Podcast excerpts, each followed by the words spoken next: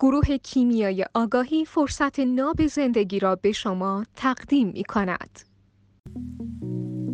درصد آنیما آنیموس زن و مرد. من همیشه سعی می‌کنم با مثال بگم. میگم مرده یه خاک نمداریه که توش گیاه خوب رشد می‌کنه. نه ترک می‌خوره نه گله.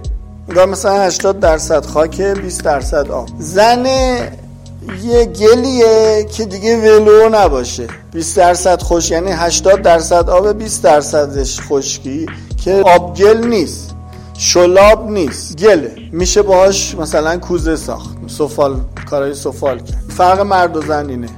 یه زمین مرتوبی که می‌تونی توش راه هم بری همه کاری هم بکنی. میشه مرد زنم میشه اون شلاب نیست. گله. شکلش می‌تونی. 20 آنیما. 80 آنیموس مرد 80 آنیما 20 آنیموس زن. آنیموس زن زندگی کردنش در حد همین کارهای روزمره است. مهم اینه که هممون هم مرد و زن فرق نمی‌کنه. مهم اینه که آگاه باشیم به آنیما و آنیموسمون.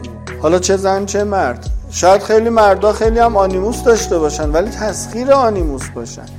هم مرد هم زن. وقتی که نسبت به آنیما یا آنیموسشون ناآگاه باشن فقط کالبت هایی هستند بدون اختیار و بدون انتخاب و ناآگاه که توسط آنیما آنیموس تسخیر شدن و دارن زندگی میشن نه زندگی می‌کنن بر اساس عنصر انتخاب و اختیار. کلا مهم اینه که ما با آنیما آنیموسمون چه مرد چه زن ارتباط برقرار کنیم و آگاه بشیم بهش.